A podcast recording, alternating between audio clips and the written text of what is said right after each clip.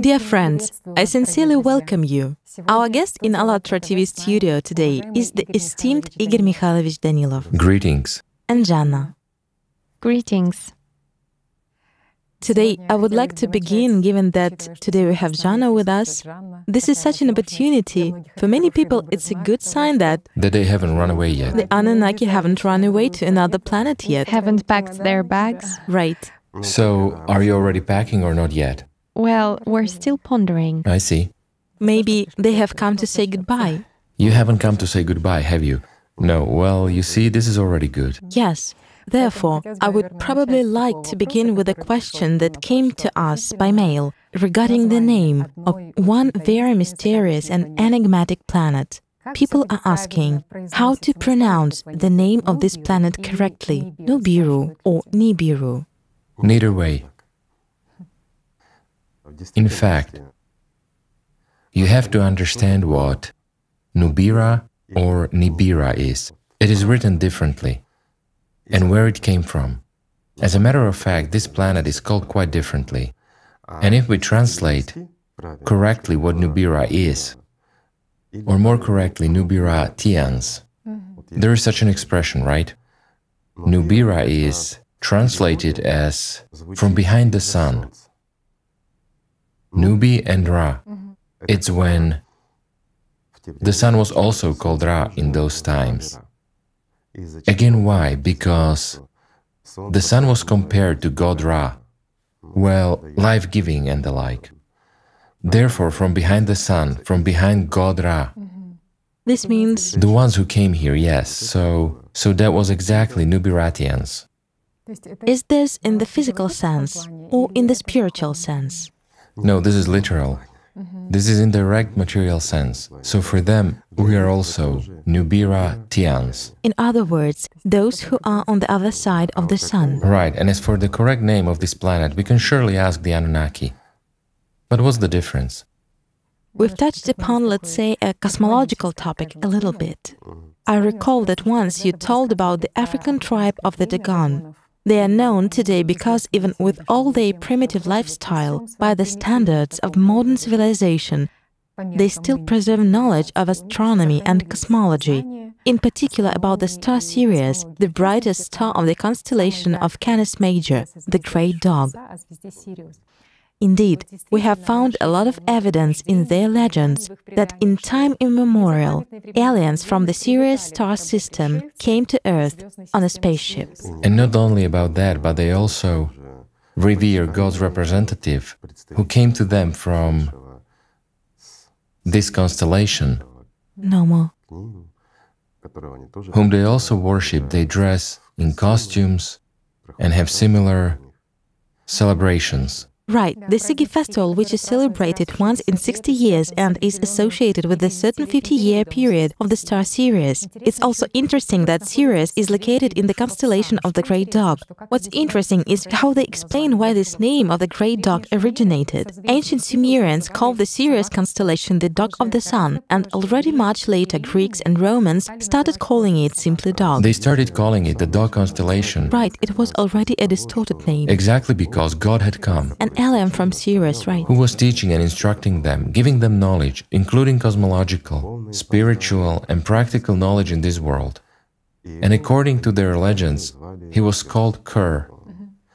By one legend it was dog, by another one it was Ker. Well, that's how it got distorted. While another thing is interesting here, the play on words. Yet what was that man called in actual fact? Sabah.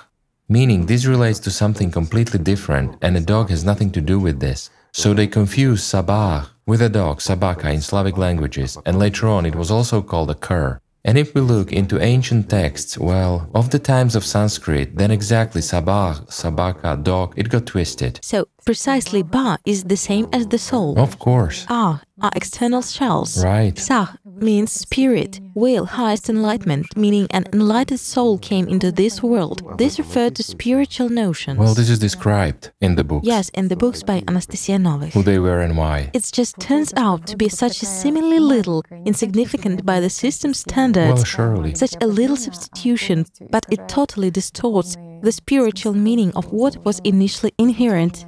Well, there is not actually spiritual, but rather practical meaning there. The spiritual is secondary there. Mm-hmm. It was specific knowledge which was conveyed, including knowledge of the world structure, well, such a purely materialistic understanding. Yet that knowledge was accurate. At least this eliminates the question whether whether there was a paleo contact or not, meaning whether people met with aliens or not. Of course they met. This is one of the confirmations, although there are plenty of such confirmations. Well, a lot of such questions are raised. And people say if there were at least one trustworthy contact with aliens in the history of humanity, guys, how many of these contacts were there? A great many. When the design was depicted, even in remote antiquity, the design of these spaceships, people in spacesuits, and so on, there are plenty of artifacts. It's just that if a person doesn't want to see that, he will not see. This is again like spiritual knowledge. If a person is under the control of his own consciousness, he doesn't see this. He doesn't see that there is the spiritual or something else. This is normal.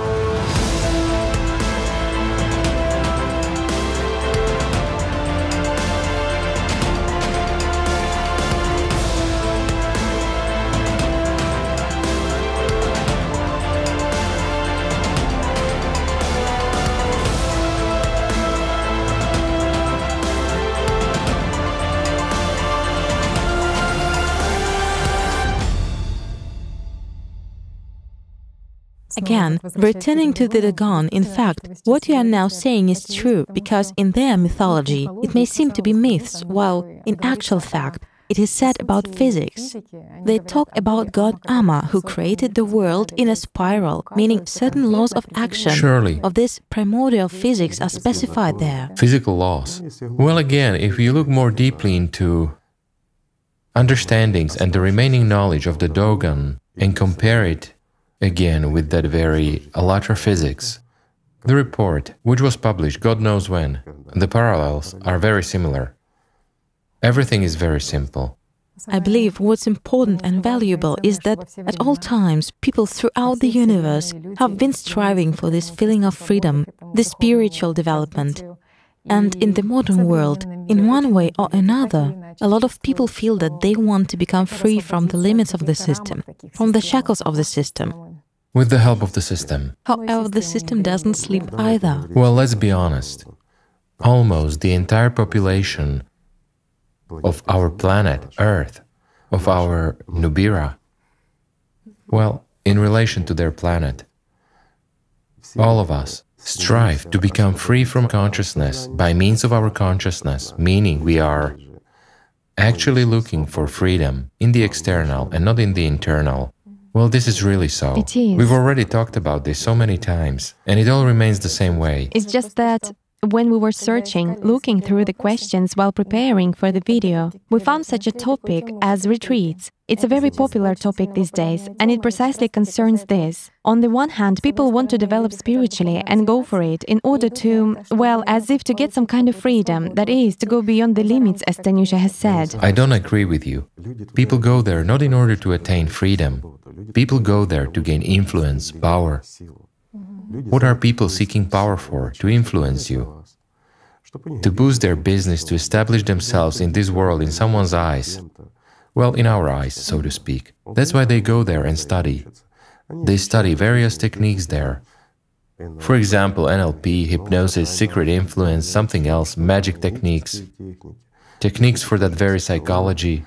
Well, and sometimes a little bit of the spiritual as well. Again, if we look at those very meditative practices that are used at different retreats, or say in ashrams, mm-hmm, mm-hmm. it all comes down to selfishness, it all comes down to consumerism. And where does everything stop again? At the level of one's ego, no more. Do people really strive for the spiritual? Well, well, it's true. Concentration on oneself. Yes, well, it's just that consciousness substitutes that they. Of course, it substitutes. On the one hand, it's sort of self development, and that precisely this. They aspire somewhere inside. Yes. Right, and here I agree 100%. A person craves internally and wishes to gain spiritual freedom from whom again, first of all? From the dictator in his head. A human is dual, and we've talked about this.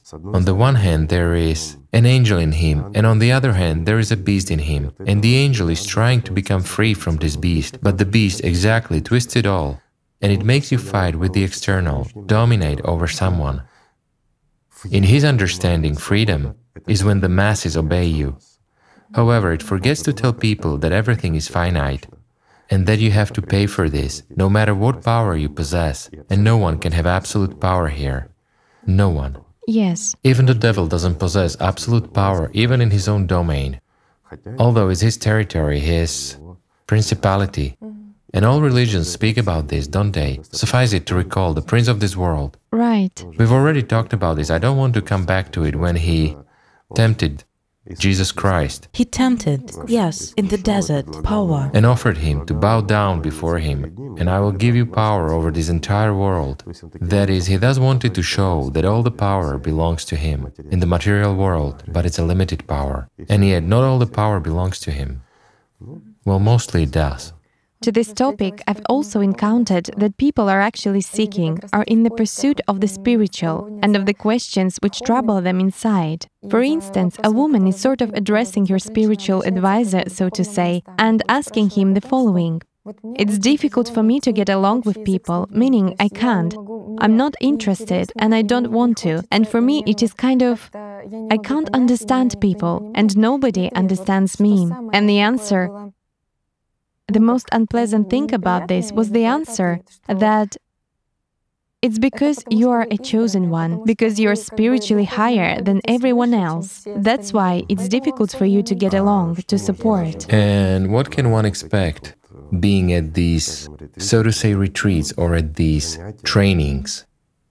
What could that woman hear? From her speech, we hear one thing she's selfish. For her, the world revolves around her. She's the axis of the entire world. It's hard for her to talk to anyone. She's not interested. She doesn't want. They don't understand me. What's the main problem? She wants to dominate, whereas they don't do what she says. That's the whole problem. While she wants to be above all others, she wants to be worshipped. Because of that, nobody understands her. Well, no one believes, understands, and sympathizes with the poor woman who wants to control everyone. Well, another underdeveloped Napoleon. What does she want to hear? That she's above everyone. Well, and here, try psychology works. Let's say so. It's not even gypsy magic, it's even simpler. This advisor, guru, or whatever he is, tells her that Everything is very easy. You are much higher spiritually than everyone. That's why they don't understand you. Well, that's it. And the woman is among his slaves, right? Yes. Well, yes, surely. Where does this striving for exceptionality come from? After all, people often say the following phrases From selfishness. My situation is unique. My situation is exceptional. Of course. Things happen only to me. Only at my door, consciousness knocks precisely this way. Let's sort this out. Here is a simple example. Two selfish people are standing and talking to each other. One selfish person says, I've had such a pain today, he says, for example, in the liver. The other one says, That's nothing but my headache. And both immediately lose interest in the conversation. Why? Nobody listens to anybody. Everyone tells about their own sore. Well, how many times have we seen that? If someone listens about another sore spot, it means he's a good person, right? He listens about your sore spot. So he's a good, easygoing person. Why? Because this way you dominate him. Whereas if he immediately interrupts you and starts telling you about his own problems, it means he's a bad person. He is. It's in your nature to be sympathetic. You are not selfish, right? You are, yes. That is, you can share pain with another person. Of course, sure. And by the way, it is interesting this point about listening and speaking. Let's suppose if we dig deeper, it turns out that when a person listens, he gives his time and attention, doesn't he? Well, it depends. For example, even in the case of idle talk or when someone complains, if you're not a doctor, for instance, while he's telling you how bad he felt and so on, the person confuses things. He has met an acquaintance and forgot that he's not a doctor, and he wants to complain. Why does he do that? To attract attention to himself. Another person, if he's smarter, he listens for propriety's sake. Well, why quarrel with an acquaintance or, let's say, an employee or a colleague at work? But at the same time, he solves his task in his head, just nodding. Mm-hmm. And it's also very interesting. Then it's the right position. Yes. He remains as if good and attentive A good interlocutor. to this person, but at the same time, he doesn't waste his life on empty things. Yet, what is the real fight going on for? If we put everything aside and look carefully, my friends, what do you think all of us fight for? For each other's attention, for someone's life. After all, for example, I'll start telling you about my source now. You will listen to me carefully, nod your head, and think, how I have my own problems, but you are wasting your time, you are wasting your life, listening to me, to this stupidity. About my source, something else, do you need them? No, you don't, because you're not a doctor. Regarding, in this regard, I just wanted to add that this is also the question that is asked in the comments, right? What we got in the letters was that when you said something and the person didn't react emotionally to what you said, just didn't give you the necessary amount of attention, and then there is this kind of dissatisfaction, or, well, first dissatisfaction, and then maybe I've said something wrong, and such doubts. Humiliation from the system. Well, that's how relationships go bad. And why? Because of the fact that selfishness hasn't got fulfilled. No, here the work of the system is actually very simple. It's clear you're saying it right that selfishness hasn't got fulfilled, but for people to understand, we need to put this simpler. Your consciousness has decided to dominate my consciousness. It attracts with the theme of your own selfishness. That is, I have to invest my attention, spend my time, listen to you, sympathize, and the like. But I didn't do that. It means that consciousness has spent its energy. It is something from outside that only wants to eat. There is nothing sacred for it, no love for humankind. It's a banal program that devours a lot and devours endlessly, no matter how much you give it. But it has spent a little bit on you, hasn't it? On the fact that you're trying to dominate me. At that time, I didn't react. It wants to take what? Its own. It always, it never wants to work at a loss. What will it do? It will humiliate you as a personality. You're not interesting, you have failed, mm-hmm. and so on. That is, there are accusations in your direction. Well, it's here, there, and everywhere. So, if it failed to eat the other one, you didn't work as a conductor at this given moment, so it will eat you. From the inside, yes. Far and wide, of course, blaming it all on you. Mm-hmm.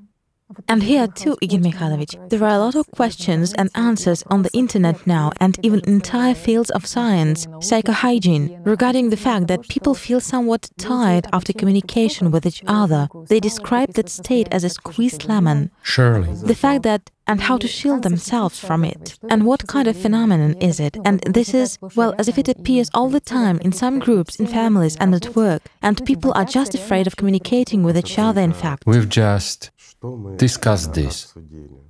It's a distribution of life, let's call it so, whatever it is called.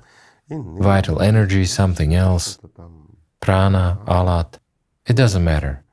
It's a substance, so to speak, which is life. And this redistribution of this substance among people, constant taking it away from someone because it's not needed. It is one thing to have business relations or something else, but often it's just a provocation of emotion, a challenge, an attraction of attention, an investment of attention, and so on. Or as they say, cultural communication, right?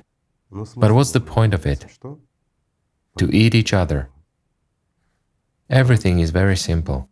That's why people feel extremely unpleasant after having communicated. There are so many people who, for instance, don't work in a marketplace, but after visiting a marketplace, feel extremely bad. Masses of people hustle and bustle and so on. On the one hand, I believe we have once discussed this already. On the one hand, there is hustle and bustle, people are rushing around. A thing fits or doesn't fit. You buy something, you acquire it, well, this sort of bustling. It makes one tired, kind of morally or psychologically tired.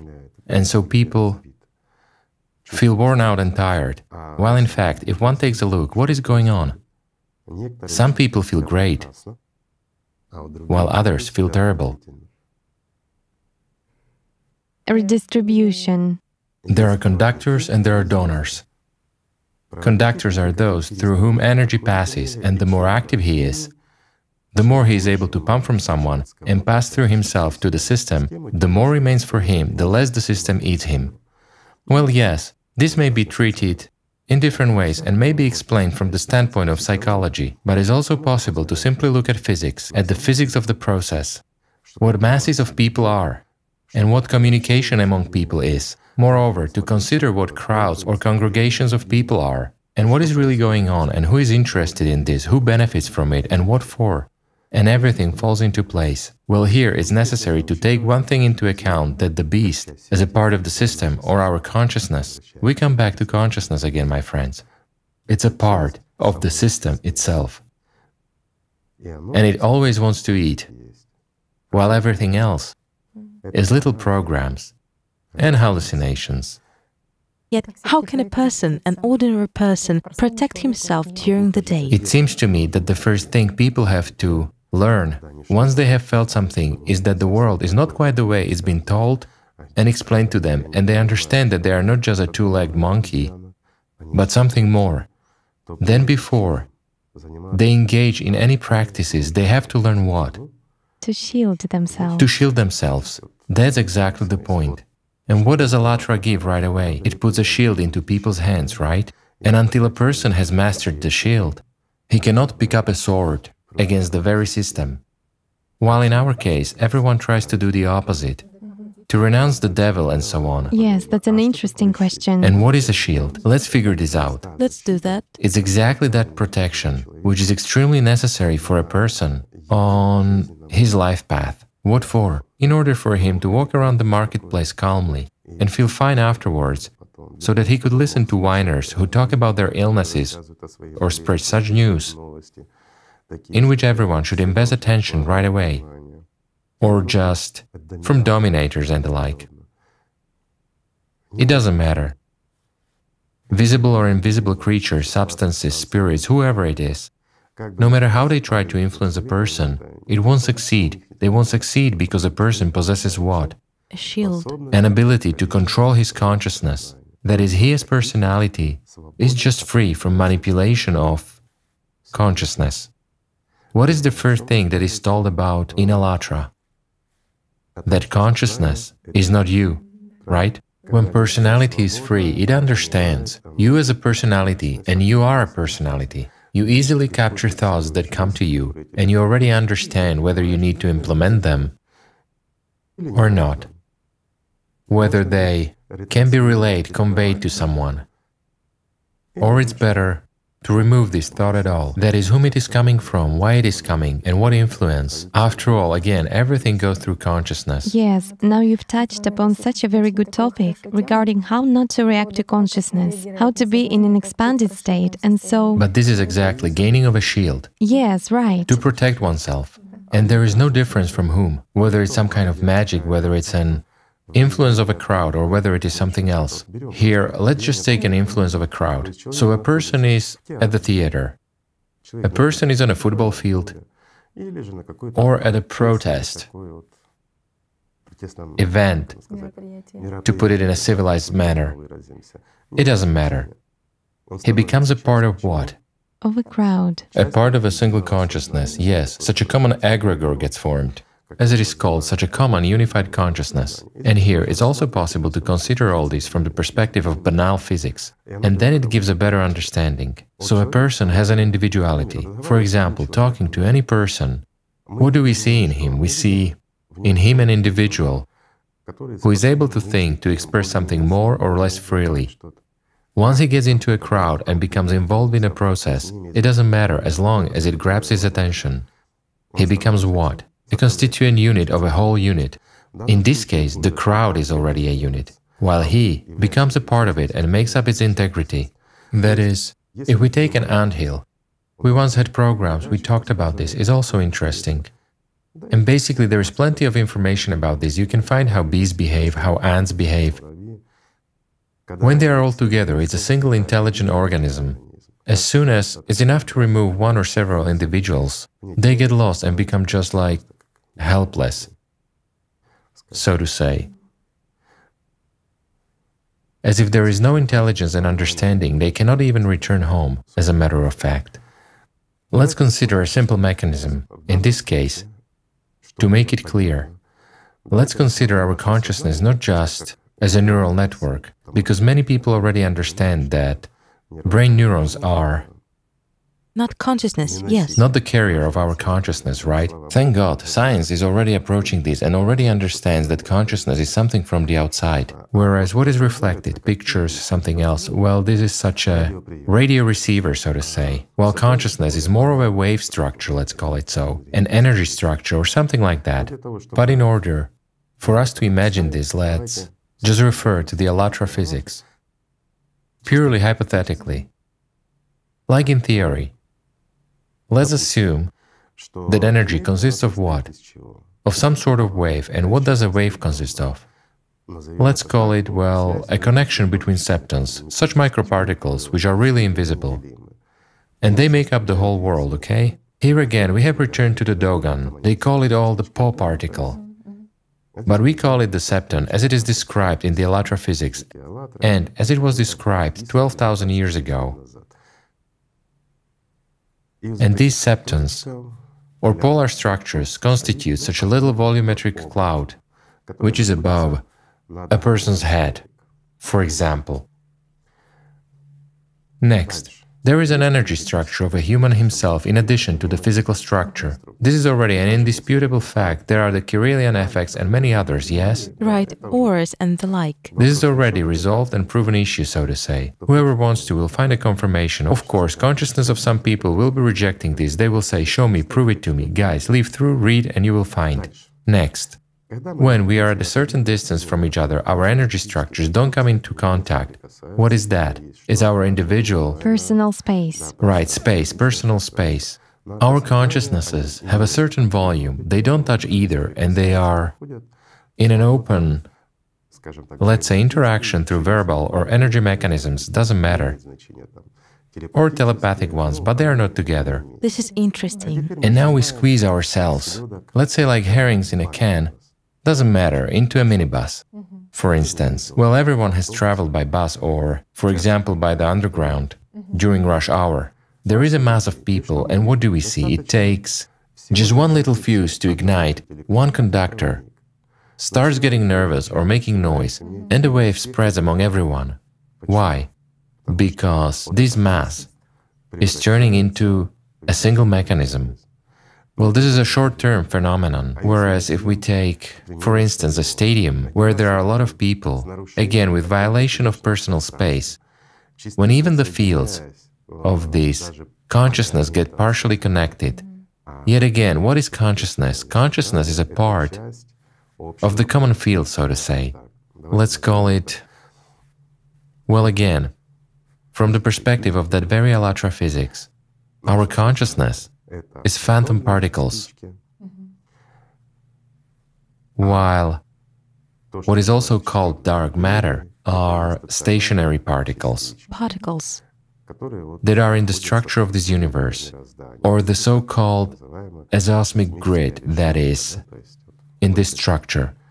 Our consciousness is a phantom particle, it passes through, whereas the system is like a matrix, it is stable.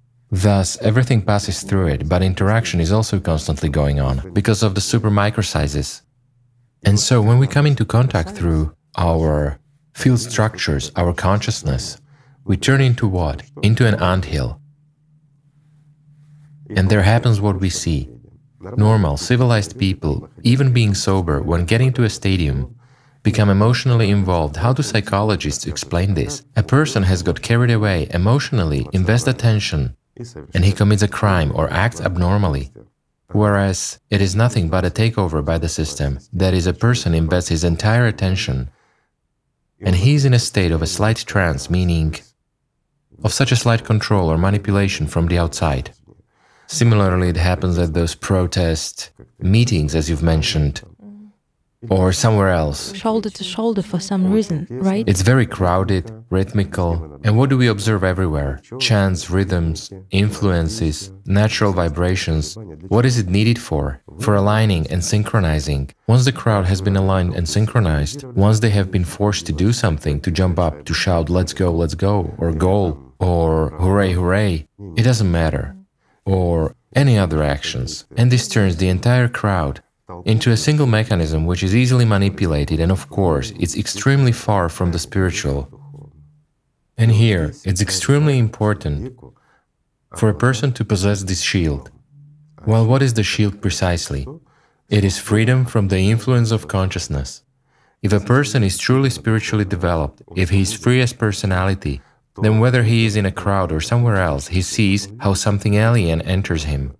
That is, alien influence trespasses on his territory. He perceives a thought as a necessary or an unnecessary one. What does it mean necessary? Well, something has to be done. We all live in this world.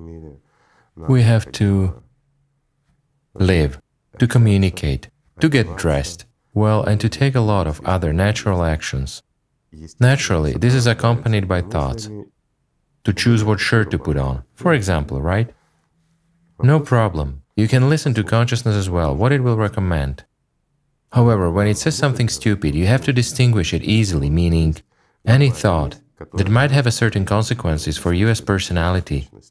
And this very understanding and knowledge of this process, easy rejection of everything unnecessary, and better, even total prevention of its entry of everything unnecessary and aggressive, of that which manipulates, which gorges on your life, of such pilferers, let's say, this is exactly possession of a shield. So, whether such a person is in a minibus, at a stadium, or in a protesting movement, no matter where he is, at any action, at any event, he will still remain an individual. And he will clearly see what is happening to people, how people, the smartest individuals, turn into stupid creatures. This is also easy to notice when you're sitting at one table with civilized, educated people and you don't drink alcohol. Well, they take a shot each. You see how humanness has already stepped away from them a little. Another shot and it stepped away even farther. Well, and after a third or fifth shot, you are already sitting at the same table with monkeys or pigs who have diplomas. It blocks this, right? Of course, because they become beasts. Foolishness and everything else, aggression, boasting, selfishness, everything comes out, everything inhuman. Why? Because they become manipulated, and as we know, One of the tools is alcohol and drugs, Interestingly, which enable the system to manipulate a person completely. Yet, after all, consciousness prompts that those very addictions, for instance, often tranquilizers and the like, are prescribed, that there is some altered, let's say, state of consciousness which grants a certain feeling of freedom by the system's standards. Can it? No, this definitely doesn't grant a feeling of freedom. Those very tranquilizers, as you say, on the contrary, suppress consciousness. A person is in a drowsy state, not quite an adequate one, but he is absolutely influenced.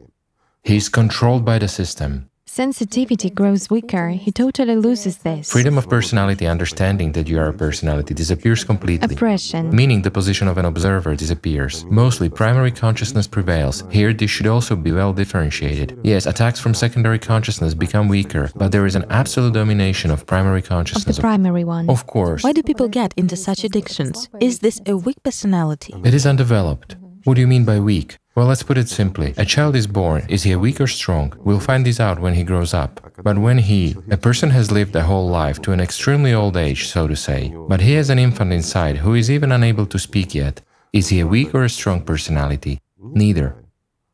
And who in our case takes care of personality development? Who understands that he is personality? Practically all of our people. Well, the entire population of the globe believe that they are consciousness, that they are the body, and so on. Again, the tools which should give this freedom are usurped, altered, and being used again as tools of enslavement. Well, isn't that so? It is. So that which was brought by prophets, saints, and the like, which was given to people as a tool of liberation, gets distorted and is simply used as a tool of manipulation. What for? In order to possess power over those who seek this freedom. Do they get it as such? They do. Those who want to, they find grains of the truth everywhere. And owing to these grains, they also get liberation, those who really aspire. Yet what about the majority? That's what we have as a result. The majority in our case, they don't even want anything. Again, they want what? Banal worldly things. More money, less work, to be loved and respected, to be obeyed, to be feared. Well, to be such kings, though little ones, but kings, and better even big kings. While life is a very short thing, what will happen tomorrow? Well, consciousness doesn't tell them about it. Consciousness tells them that life will go on. Why? Because the life of consciousness will go on. It won't get any worse for consciousness, but there is no good for human as personality. In this life and in that life, it will become even worse for him. Yes, it's a very frequent question because we have also encountered this while preparing that how to understand where consciousness acts and where personality acts. That is, even while gaining some experience, there are questions that sound when a person has already really felt how where consciousness is and where personality is, but he immediately asks the question from the other side. There goes this. The question comes from consciousness. Why? Because consciousness begins to substitute and imitate personality. Consciousness starts prompting and controlling, meaning it immediately gets activated. It does everything in order to, pardon me, just like we discussed in the previous program, the goat, right? For the system, a human being is a goat that gives milk. Later on, it will give wool, it will give meat, and everything else. Well, the system will do anything so that this goat doesn't become free and run away into the forest. Therefore, it takes over the entire spiritual work instead of a person as well. It immediately exalts him, tells him how spiritual he is or something else. Or on the contrary, it starts saving him from spirituality and says, What are you doing? You'll get hypnotized. You'll be controlled and manipulated. By whom? Yet, why do such moments arise when a person has already understood? That is, while sort of pondering, he says the right things, exactly like While pondering, he relies on consciousness. And consciousness tells him. he seemingly knows what the spiritual is. So consciousness does answer certain questions. It's merely a dictatorship from consciousness, that is, personality remains under control, under the power of the system itself, and it hasn't gained enough strength to force consciousness to serve it and on its spiritual path, so to say. Well, everything is quite the contrary. A person has felt, has obtained the first experience, he's got inspired, he has enjoyed it. Consciousness immediately starts using the same tool, but it also blames him right away. Nothing will work out, you cannot do anything. And it immediately says, You are much more spiritual than all the rest. All the rest have lost their way. You are the only one who knows the right path. And later on, it tells you, What do you need all this for? What spirituality are you talking about? Look, you only live one day. Tomorrow you might have nothing. How do you know what is there after death? Well, really, how do you know? You don't know, do you? Well, our friends don't know. No one actually knows what will happen after death. While you're being told fairy tales, you waste your time, you waste your life on some spiritual practices, on some communication there, watching some people on TV or on your gadget, listening to what they are telling you. You're actually wasting your time. Better go and drink vodka, play football, Live to the fullest. Occupy yourself with something. Live to the fullest, right? You haven't been with everyone yet. You haven't tried everything. Just look, life should be wonderful, in full swing, hard and over the head. There is a whole organization. That's what consciousness is telling. Yes. Freedom is to be like everyone. To build a house, to give birth to children, to plant a tree, to try everything possible, and to die happy. Life for the sake of pleasure, yes, as hedonists have it. Just like that. Life should bring pleasure, and exactly here, a substitution is concealed. What is true life? It is joy, happiness, and love. Right. This is really so, but it's an inner state. It is. However, consciousness cannot, the system itself cannot give inner love. And this happiness to a human, what does it do? It replaces it with the external, creating an illusion of happiness. What is happiness? Happiness is, well, whoever wants what. When you can afford, for example, an expensive watch, and everyone envies you and asks you what time it is, you uncover it, you have a watch, well, I don't know, which costs at least $50,000. Everyone says, wow. Well, a person has a salary of $100, and you have a $50,000 watch. Well, that's what happiness is. Or happiness means, for example, to have an expensive car, right? Nobody can afford it in your village. Well, you buy yourself the best car. When you're driving, everyone looks and loathes you and says, jerk. But this is happiness, for everyone sees you, right? The fact that they spit at your trunk, well, it's not a problem. But all of them envy me, and that is happiness. This is happiness for the system, to make everyone hate you, to make you an object of envy, but at the same time an object of toading and admiration. And this is happiness. Is this happiness, my friends? Well, if this is happiness for you, turn us off and don't listen any longer. Don't waste your time on such nonsense that we are talking about here, right? Interesting. If this is happiness for you. Right. You've just touched upon such a topic about human life, and such a question has sounded regarding how to live simply. This is very simple. How is it to live simply? What is this simplicity in? Not to live simply, but to simply live. And that's where the simplicity is. What is life and when is it formed? Love is when you're full of love. You're just filled with love. You are a source of love. And when does this happen? Precisely when the system ceases to influence you. Love is, again, love, joy, happiness, right? No matter how we describe this, internal. It's exactly that power which personality begins to possess. It's a full-fledged life of the personality. If during this lifetime a person hasn't started to live, nothing will happen to him after death of the physical body. Let's take a cocoon in which a butterfly gets born. And so, a caterpillar has just pupated, and we take this cocoon and tear it apart. What will happen? Will the butterfly come out of it? There will be, pardon me, neither the caterpillar nor the butterfly anymore. This will be death. However, a human being is not a butterfly and not a caterpillar, right? Mm-hmm. Therefore, he should have, first of all, freedom from the system itself. When it doesn't eat him, when he spends this power of attention, the power of life on coming into contact with the spiritual world, when he sends his attention and his love to the spiritual world, he receives a hundred times more. This is accumulating in him, and it gives him true life. We have already told in terms of physics as well, what the silver thread is, what the soul is, what personality is, how they merge, how it expands, and so on. But in actual fact, this is real life. That's when there arise love, joy, life, and then there is an understanding of at least who you're talking to. Even having met any person, you understand. Who prevails in him? What demon, as it is said? Well, this is his problem. If you can help, just help, whereas if you cannot, Right. if a person doesn't want it, it's impossible to help him. Why? Because there is the freedom of a person's choice. A person chooses whom to serve, whether to be a goat for the system or to be equal among equals, meaning to become a free being or an angel, as they say in religions, to acquire To live in love. in love and joy and in happiness, or in envy. In selfishness. Well, basically, as the majority In the consumer. of us live in this world, People. Yes, in a bunch of problems. yes.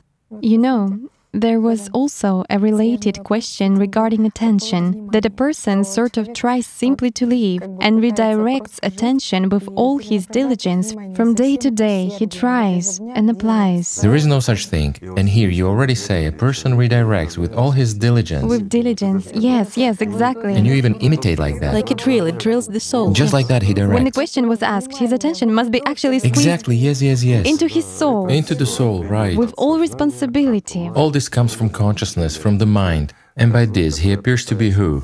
A goat that tries to be milked to the very last drop, to give everything to the master. Well, this is really so. Love isn't gained through violence.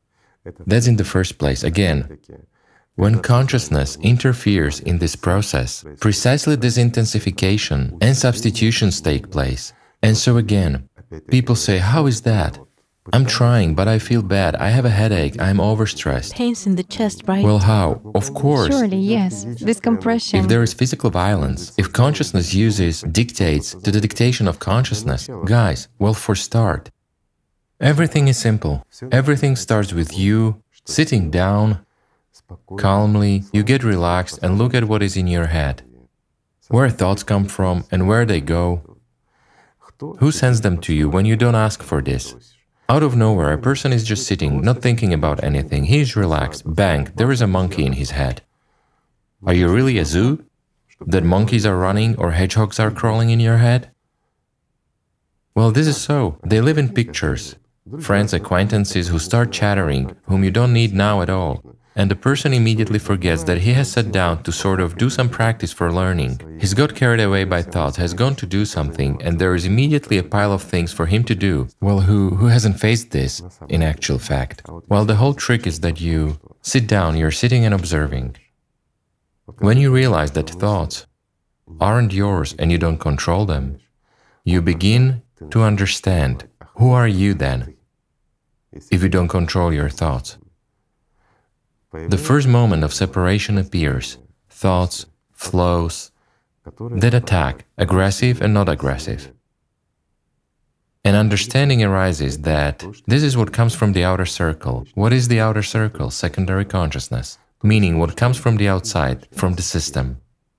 Assessment is, but I feel myself, I perceive myself in this moment. I understand a thought has come and I've started feeling like chemistry has got activated and I've started feeling uncomfortable and uneasy. Okay, who am I in this case? In this case, I perceive myself as primary consciousness. It is still attached to matter. There is an assessment, but there is an understanding that there is also an enemy. And exactly, one of the first stages is to feel as personality, who you are as personality, that you exist at all. Not that who you are in general, but that you exist as personality, that you are not consciousness, then to feel that there is primary consciousness and there is secondary one. However, in the beginning, the first thing we feel is secondary consciousness aggression towards the primary one. We are still in the position of primary consciousness. Only afterwards we can perceive ourselves as personality. But even from the position of primary consciousness, when we begin to reject the influence of the system itself from the outside, we already strengthen the position of personality. Not as much energy, the one that goes for our life. We. Again, one shouldn't mix up the energy. The fact that you ate a carrot with sausage, it's all great, but it's energy for your car. Meanwhile, you, as a driver of this car, have a different energy and eat in a bit of a different way. And in this case, this energy of life, the energy of attention, that makes this car go to the right or to the left, which you have just filled with sausage and carrots.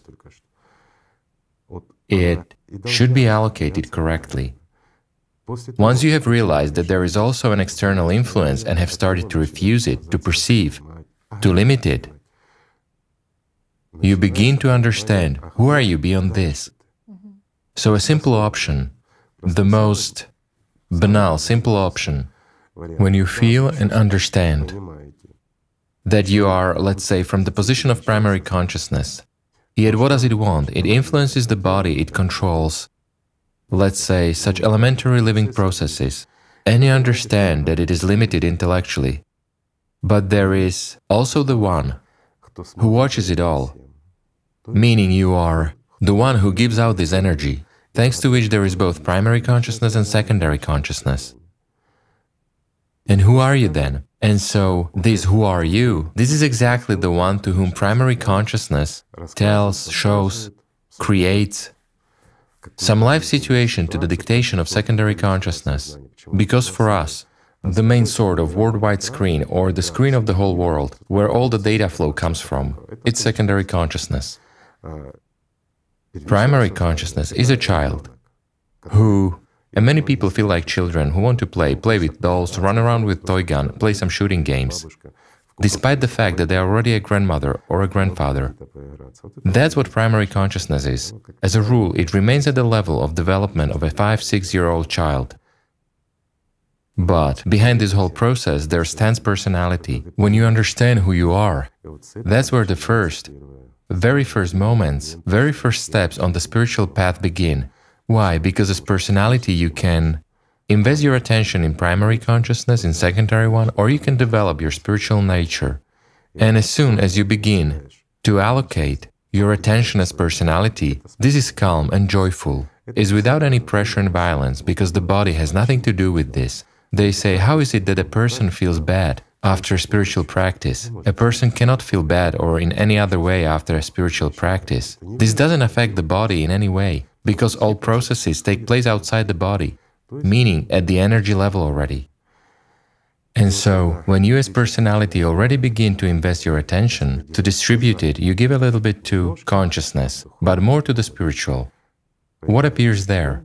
That internal warmth, not physical warmth, but the energetic one, let's say, the one which is that very light, that very warmth that we in order to somehow explain it in this three-dimensionality, we call it love, happiness, and many other similar synonyms for what is really wonderful.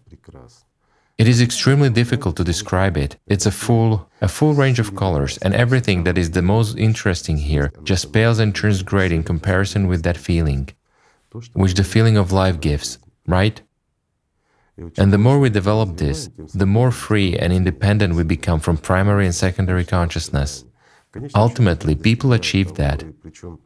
And it's actually very simple, it's absolutely not difficult. However, when consciousness, even the primary one, interferes in this process as a prompter and as an assistant, this is already a trouble. Well, when the secondary one begins to dictate, then the person goes wherever. And here's when trips to the middle of nowhere for no good reason are taken in order to become spiritual and gain what? Power over others, such as. And the following directive is said I need to rescue, and here's when people become very active, even while being 100% atheists, they run to rescue Virgin Mary, Jesus Christ, or to help God. Well, what? Well, we have come across this a lot. You listen to what people do.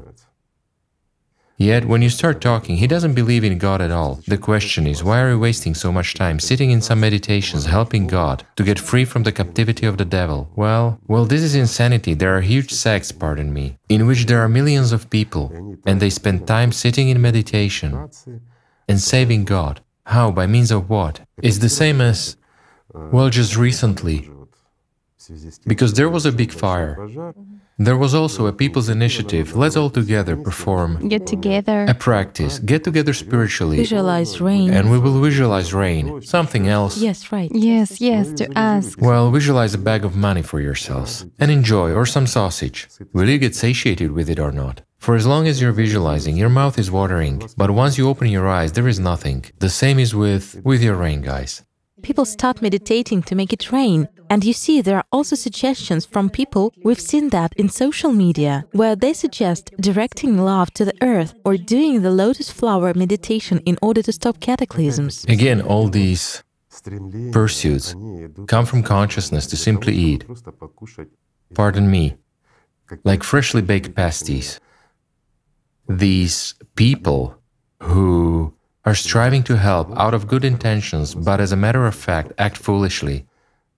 No one will benefit from it except for the system itself. How is that? To perform lotus, to practice lotus in order to, for the earth, for instance, in order to evoke rain, well, this means using a spiritual practice for magic. They just ponder over this. It's the same thing as taking an icon. I will put it for those people who are pious, who are in Christianity, taking an icon and a holy cross and performing a magic ritual with them. Is this right? Well, I also believe that is absolutely wrong. Nonetheless, consciousness imposes on them and tells them that this is good. Again, what do these people engage in spiritual development for? Do they engage in spiritual development or in magic? A simple question. What prevails in them? An aspiration to possess metaphysical abilities in order to make it better for people? No. Because in the background, again, there is a desire to dominate others by means of these metaphysical abilities. Is this right? What do they look for? Life or power over other people? This is what one should think about, right? Whereas stupid things should not be done. You'll waste your time and the system will eat. While you are visualizing, the system is getting full. It is eating life. Yes, when the unit in general, as community, takes the spiritual side, that is, the positivity itself is beyond in disobedience to the system, it refuses egoism. Yes, miracles can take place here. However, when there are actually very few people, as it was suggested, let's all together, who all together? A few people who are still quite shaky, even more so, they will start visualizing, doing magic, while it is nothing other than magic, isn't it? Well, they will feed the system. And what's next? In order to influence these processes, I'm not saying that it's impossible, but for that you need to be crystal-like yourselves and possess special techniques. Otherwise, you will just waste time and energy Igor Mikhailovich, there is also such a modern spiritual trend concerning meditation. They recommend that people, in order to achieve the spiritual self-improvement, it sounds as follows. Who you meditate on is who you become. And it is recommended to choose a spiritual person for yourself, be it highly spiritual person, a saint, God. And if at that he, wait, wait, for example, well, I'm not talking about myself, I'm talking in general. A young, tall, slender, handsome man, okay? And he chooses some old, bald-headed, pot-bellied, ugly man as an ideal for him himself. So what, does he have to shrink, go bald and get fat? It is interesting. They say that one needs to cultivate the traits of this person in oneself. Well, yes. Think about him more often. Think about him. To act following in his footsteps. Yes, to think about God, think about saints. And then it is supposedly a way which brings you closer to self-perfection. And then the system will be sated, it will love you, it will exalt your pridefulness, and it will say that you are also a saint, right? He wants the same thing, so that later on he also... Well, in actual fact, what is this? What is it called in Christianity? Simony. Tritely and simply, right? When Simeon desired to be loved like Christ, but at the same time doing absolutely nothing, not working on himself, what did he long for? Glory. He longed for people to kiss his hands. Well, he got what he wanted, yet what's the point? Where is Jesus? And where is Simeon?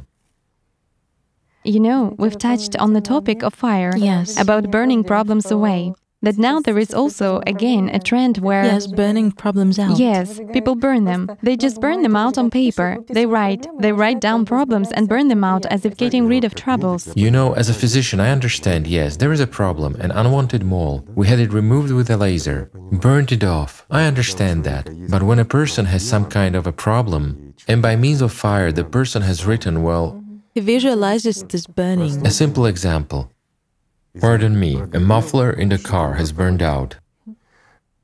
What is the right way for me to write, to visualize? What to pour on it? What kind of candle to use, the holy, sanctified, or black magic one, so that my muffler gets restored? Or should I go to a service station and fix it? And fix it. So, how to do it right? to fix it. So guys, everything that is material goes to the station and gets repaired. The same is with health. If something gets broken, come to a repairman, to a surgeon, put a couple of bolts and go home. Well, if the doctor said sorry only to the morgue, then rejoice. Either freedom is near or something else, well, depending on who, pardon me, and in which direction has been driving in this car and what he has been doing. And this is inevitable. Also, in addition to this burning with fire, they say that it's necessary to surround oneself with this impenetrable flame. But primordially, it was different. In order to protect oneself from people, to shield oneself from the system outside, it's necessary to surround oneself with a wall of some kind of impenetrable flame. Supposedly, this is protection. Invented it once had, well, this is again. But in the original sense, something different was meant. Well, surely a different thing was meant. Yet, how does consciousness interpret all this? And what does it tell? And so, a person is sitting and fantasizing in meditation, in prayer, doesn't matter. He's sitting and fantasizing that he's surrounded by a flame and he feels this fiery heat that is burning him. And he's protected from whom, from what? Well, it's a simple question. And what will it give him? Will it give him self confidence and exalt his pride? Over whom? Over himself. Not more, because everyone else couldn't care less about one another. Especially when such fire extinguishers gather, or what to call them, no salamanders that live in fire. Well, Igor Mikhailovich, also returning to the point when a person should, when you were describing this first stage, to see, to observe, where thoughts come from. Of course, here one needs to work, you see? Yes. Here's real work, here's observation indeed. But this is not interesting to consciousness. And what do people face? The fact that consciousness begins to deny it is not interesting. It provokes some emotions, all sorts of psychological. Well, primary consciousness gets activated immediately. A person needs to run somewhere, urgently. It distracts you right away, and secondary consciousness gets activated. Once you're done with your urgent matters, it immediately drives you to the refrigerator. Well, now you will eat sandwich. Come on, while eating a sandwich, watch a program on YouTube about kittens. Well, and that's all. And the person forgets about practice, right? Yes. This happens quite frequently, guys. When people say, well, okay, okay, I will definitely start working on myself on Monday. I'll start a diary, I'll record my thoughts, I'll start working on myself. Everything is banal. That's how the system works. But it's much easier to sit, to dream, and to fantasize.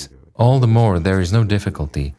In order for the system itself to let a person go, let him engage in spiritual so that he breaks free, while at the first stages, if the system controls a person completely, it's extremely difficult for a person. He needs some kind of a spiritual surge in order to take the first step. Afterwards, it's important not to retreat, so that the system doesn't regain its dominance over him, and to develop constantly. Well, then he has a chance. In such a case, it's much easier for the system to interest a person with things like you're sitting, a fire is burning around, as you say. Only the flames is so impenetrable, and pardon me, even microbes will not get through. You're 100% protected, you're doing everything. Right, there is so much connected with this fire. There are several things when someone is working, when water is flowing, and when fire is burning. You can look at this and stay idle all day long. I agree with that. You can look at fire for a long time.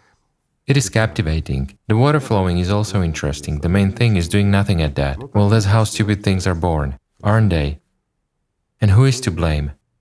The one who puts the shield down is exactly to blame. Right? If a person doesn't put the shield down, the snowball won't hit his forehead. Well, yes. So it turns out that if you invest your attention in material life, the development goes towards the material. If you invest in the spiritual, then it goes. Absolutely right. And here, returning to that fat, old, bald headed teacher, what you liken yourself to That's what you become, right? is what you will become if you dream of material things. You will remain matter. But if you, pardon me, really strive for the spiritual, then the system won't be able to hold you. This is very easy, guys. All this is an illusion. Any material problems are an illusion. Everything ends. The most terrible suffering and tortures, everything that the system can come up with here, everything ends. Because life is very short, it is one day, even less. It only seems to us that it is long, it flies by very quickly. No matter what state a person is in, the most painful, the most dreadful, the most horrible, everything will pass. But when he attains life, that's forever. And this is important. Even subpersonality is a temporary state. Well, of course, it's a little longer than one day than human life, maybe. It depends on one's luck. For someone it is hundreds, for someone it is thousands times longer, but it still passes. It still doesn't last forever. Whereas life is eternal. Therefore, it's better to eternally be in joy and love, in that which you can never get tired of, Well, there is another phenomenon, right? Consciousness always tells people, well, how is it being in joy, in love? You'll get tired of it. Then why does everyone strive for it? Everyone is striving for joy, for love, for what is truly real, for what is meaningful. But consciousness says that you will get tired of it. So to be bad, to worry, to suffer, you won't get tired of it, right? It's the same as spirituality is tears, it is mourning for oneself. It is repentance for sins and the like. Yes. And what is the worst sin? Serving Satan. The worst sin is betrayal of God. There is no worse sin, because this sin is deadly. If you have betrayed God, if you serve Satan, no matter what you imagine and no matter what your consciousness tells you, my friend, it's a seal that cannot be removed. But you're the one who puts it on, and you're the one who can remove it. It's all in your hands. There is also the following question regarding true mission. There exist such delusions that people say, if I do what doesn't contradict my consciousness, if I do what I like and what I'm good at, I get pleasure from it, then it's my mission, and it somehow influences my spiritual destiny, helps personality to open up, and this is even like some characteristics of the soul. And is this information truthful for a person? The most interesting thing is, again, we return to the topic of the soul's characteristic. Again, how can personality open up? Well, one should understand that in psychology, the concept of what personality is is far too broad, and it comes down to a person's individuality with his skills and the like. This is not an understanding of personality as a human being. It's a general characteristic of a person himself. And again, the characteristic of the soul. Well, what characteristic may a door have? The soul is a door, a door from this mortal world to that one, to the immortal one. It has no characteristics, at least in this world. And here, what doesn't contradict? Consciousness, right? There is no resistance, it says. If everything goes according to the plan, there is no resistance, there aren't any, well, pitfalls. Then this is your mission in life. Yes, it turns out that way. It's your destiny. But what exactly? Well, for example, everything that's mundane. There was, there was such an example that if I cook well, I'm good at it. Or play soccer. When this brings me pleasure, right? Yes. And I feel fulfilled through this, and it helps me, and this is sort of, it opens me up from the inside. That is, my personality. I'll put it this way if this doesn't prevent prevent a person from gaining true life. This is wonderful. Yet far and wide this happens quite the opposite way. That is, a person plays football, as you have said, well, or cooks perfectly. He is a cook or a football player. This is what he earns his living with, or what he boasts about to others. That is, dominates someone. Again, why does a person do this? In order to hear praise from someone, not to please someone or fulfill himself. Let's say in this world as, well, a spiritual personality or something else, right? No. If this is pleasing to consciousness, this will always be with the aim of dominating someone. It will be so that someone envies and admires him, nothing more than that. That is, a person obtains well, some kind of dividends here, let's say from this world, and receives a reward here. But if a person has received a reward here, then here with him it will remain. What does this have to do with personality and the soul, for instance? Again, a person can work in any profession, whatever job he does. This cannot stop him from gaining life eternal, right? But if a person has a talent, for example, for drawing, or a talent for laying railway sleepers. Well, this is also a talent. Let's say to lay them straight and make sure that the train doesn't go off the rails. Is this a talent? Yes, it is. Well, is that bad? That's great. That's wonderful.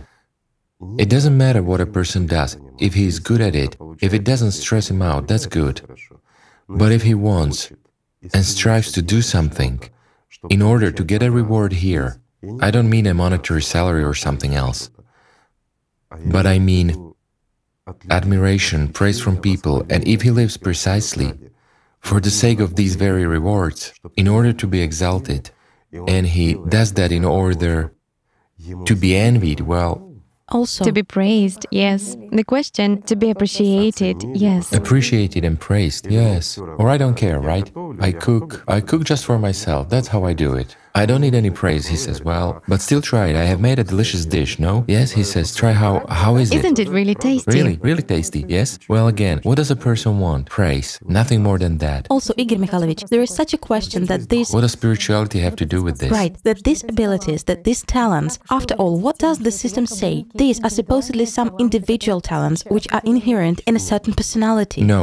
One should understand that personality is a blank sheet. It's an infant of whom anything may be cultivated. However, from a personality can grow either as a subpersonality or an angel. This is all a personality is capable of. While everything else, which is individual, all that is already the work of consciousness. Again, physical characteristics of the body and many other factors.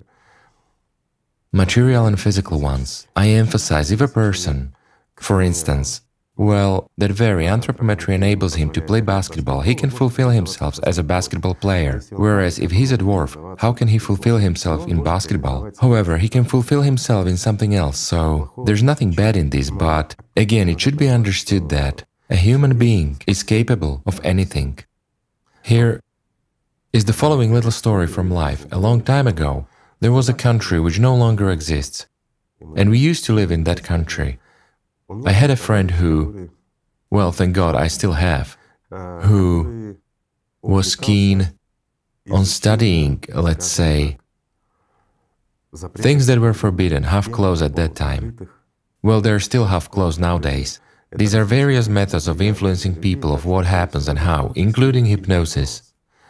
And his doctoral dissertation touched exactly upon, so to say, topics on the verge of metaphysics. And one of the sections was hypnosis and alteration of a human personality. However, in this case, personality was understood not as a person's spiritual component, but personality is simply that which a person considers himself to be Modern psychology. or whom he considers himself to be. So, personality, for instance, a football player is a personality. A football player, let's say, what does anything else have to do with this? And he and I, with the guy's consent, carried out certain experiments for his dissertation. Well, there were volunteers, let's say, who participated in these experiments. Well, and here's a simple example a gym. We practiced. There were many people. We were engaged in Oriental martial arts, in learning them. And the youth who had been training next to no time, as it is said, well, they had primary skills, but they saw elder guys working, that is, their speed, technique, and all the rest. And so when they were put into special states, the altered states of consciousness, as it is said, and their personality, I emphasize, not the true personality, not that one, but what consciousness draws, was altered or substituted with someone from among those elder guys whom they regarded as idols, and they began to perceive themselves as those very guys. Their technique was absolutely indistinguishable. The speed, the technical performance, all the reactions. They performed identically, meaning there was such a feeling as if they had worked hard for 20 years, in a literal sense of the word. When they were driven out of this state, they became themselves again, the ones who had to work for many, many years more. The question is so what do we work for? If this skill is easy to master. Another example the guys who, well, couldn't put two musical notes together, when they were put into that state, they sung beautifully, just splendidly, and with well trained voices, well, at the professional level. After returning to this state again, consciousness told them who they were as personalities, in quotes. Mm-hmm. And again, no skills at all. As it is called, they couldn't carry the tune in a bucket. That's a simple example for you. In other words, consciousness actually outlines for a person, yes, this Limits him. limits, and says that And all our endeavors and trainings are nothing more than reclaiming our territory in one skill or another. We spend our lives on this in order to acquire some kind of skill that can be obtained in six seconds. But all this is the material world. Therefore, that's how things work around here. Person simply believed his consciousness, that is, he admitted that it could be so, and he doesn't move forward. Absolutely right. Sure. You know, there is also an example on this subject when a person decided to multitask in a way, meaning, that's it, I'm taking this up, do this and do that, and everything is done simultaneously. And everything seems to be, well, the attitude is as follows I will succeed, I will. So now I'm doing three tasks, I'll add some more, and everything keeps working out. And there is such a surprise. How? How? In such a spirit, right? Yes, how much time is needed for all this? While consciousness pictured, it's impossible, you won't handle it, it won't work. But everything works out, everything goes well, everything's really done on time, everything gets done, done. And then one single thought that now if I take on one more task and that's it, and I won't handle it. And and so it happens that one more thing is added. Everything falls And apart. everything falls apart. Again, restrictions from consciousness have come in. Well, you yourself have said the key phrase, the thought that I won't handle it and everything will fall apart. As long as the person acted from the spirit, that is, contrary to the restriction imposed by consciousness, everything works out well for him. As soon as there was an excess of attention that consciousness took advantage of, Yes, right away. and it destroyed everything. Just like that. Yes, and Everything's very simple. In fact, this is banal physics, guys. Well, everything is really so simple. people are afraid that they have subpersonalities inside, meaning it's like they hinder them in their lives. How do they? They can have various parasites inside. That's when it comes to what they have inside. And again, if they perceive themselves as a body and like everything else, Can subpersonalities be like? inside them, they cannot. Inside there can be, guys, I don't want to enumerate, well, anything from whipworms to lamblia and everything else. The whole set. There is such a question that a person is kind of afraid of these manifestations of some sort, what supposedly affects him, whether this has an influence or not, that actually he he notices. Is consciousness not enough for him or what? Well, More than enough. But if we talk seriously, that is, subpersonalities are absolutely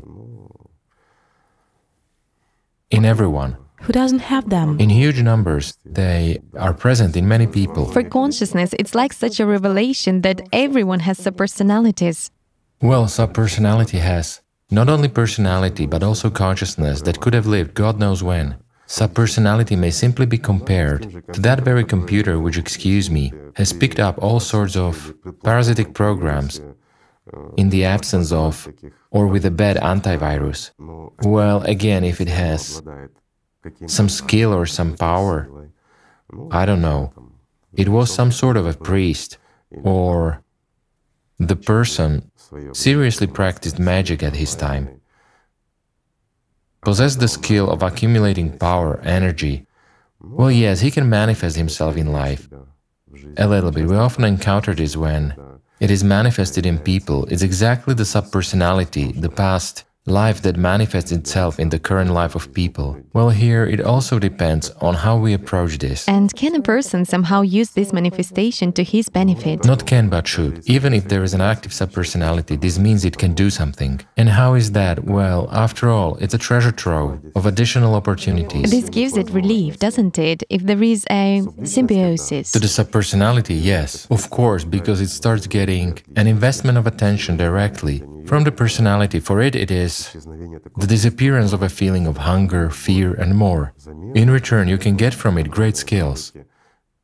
Of someone else's whole life, well, this is also great. What's wrong with that? Here's also another thing. One shouldn't be afraid of that. It was also asked One should be afraid, again, if a person has a shield, he has absolutely no one to be afraid of. And it doesn't matter who, subpersonalities, sorcerers, as they say, consciousness, Shadows. shadows, whoever attacks. The person is protected because he doesn't perceive what he doesn't need. He lives by the spiritual world, love and joy and happiness. Whereas if someone manifests himself on his horizon, whom he can use to the benefit in serving the spiritual world, it's a sin to refuse it. Why? What difference does it make? On the contrary, it is interesting, even if the devil is forced to serve God. Well, that's great. Right? Yes. And here, especially subpersonality, well, it's something that possesses experience or a skill, but that which temporarily gets relief. Everything is honest. It's a banal fair deal. So one shouldn't be afraid of it. But one should be afraid of becoming a subpersonality. Another one. In addition to this carrier, what we call the soul. Because for the next personality, it will be even worse. There were also such questions like whose fear is the fear of death? Is it subpersonality's experience? Of primary consciousness? Or is it consciousness that is afraid? Secondary consciousness isn't afraid of death, it is actually afraid of life, while the fear of death arises from primary consciousness. But to a greater degree and more often from subpersonality, the same is with unexplained states of claustrophobia and many other things. Well, let's not get into this, otherwise, we will be accused of Well, yes, that it's imprisoned. frightening people. Why? If it is interesting to our friends, we can expand on these topics in more detail. It's just that they need to be more widely expanded on in order to have understanding on the whole. So, guys, to live is actually very easy and simple, and it's wonderful. That's really wonderful. You just shouldn't give the reins of control over your life into your enemy's hands. And excuse me, the system, or what is it called, the demons, well, whatever it is called. Meaning our consciousness is nothing but our enemy. It will never do anything good for people. Because it's a milking machine of the system itself in the literal sense of the word. That's why, what is the first thing to be done? To protect ourselves, Yes. meaning to study how that very shield works, right? Yes. By the way, Igor Mikhailovich, concerning the shield, people realize that the system is hostile to personality and they are ready to fight it, and they understand Well, yes. that they need fortitude of spirit, that they need this belligerence, and immediately the qualities get activated. As soon as the belligerence appears, as soon as you are in the mood to fight, what arises immediately? The system's power over a person, and the person starts playing at spirituality. He doesn't live by the spiritual, he plays. You plays. just mentioned the fact that it's simply demons that manipulate a person, that it is consciousness. Of course. And such a notion regarding the question that one can turn demons against the system itself. Not can, but should. In the previous program, it was mentioned. Yes. They really ask themselves, yes. Yes, they wonder how to do this, how to do it so that demons don't command you, but simply perform a task, meaning so that consciousness performs the task that you have set for it. What does this mean in practice? To turn demons against the system, for a person, for his understanding. Okay, let's explain it this way. There is a wolf from a pack. Whom will he serve? A human? A hunter? Or the pack? The pack, because he is loyal to it. Right. He's a part of this pack, and he will do everything possible for a pack to live well, right? However, he wants to eat. If you isolate him from the pack, and don't feed him while feeding him only for doing what you want, and when he does what you want, what will happen to this wolf? He gets trained. Everything is simple. The same is with consciousness. If it goes against you, no matter what it tells you and what arguments it suggests, if you don't support this and don't feed it, it will calm down. And when consciousness starts giving you what you need, making those decisions which you need, that's what attention is paid to. So, it is very simple when we limit it in food and in implementation of those desires that the system imposes on us in order to impose some thought on us to form it. The system spends energy. Well, we have already mentioned today, and we mentioned this many times before. It spends a little in order to get a lot, meaning it has sent us a thought, for example, that our friend has looked at us the wrong way, and it starts expanding it. It shows some picture, some memory. We yield to this. We begin to listen to this attentively as personality. Whereas if we look, just carefully observe ourselves, then it happens exactly this way. Meaning, consciousness has attracted us with a thought. We have invested attention, and it begins to unfold it further and retrieve everything bad related to this friend of ours. Right. It doesn't show good things, doesn't enter into dialogue, it blames. And such a coolness arises in us towards this person. However, we should understand that all consciousnesses are interconnected through the system itself. Eventually, the person feels our coolness towards him and he begins to manifest the same coolness towards us. What happens? We get convinced, and consciousness tells us Look, do you see what kind of an attitude he has towards you? Gradually, all this turns into some from coolness to animosity, and we become whom? Enemies. Without talking to each other, yes. As simply as that, and this is extremely beneficial for the system. Why? Especially if this friend and I, well, have become keen on something spiritual or something interesting, or have decided to do something, well, to engage in something that the system doesn't like. It will divide us and will manipulate both of us. And the whole point is exactly in putting even the demon in service, in service to the spiritual world. How is this done? Control.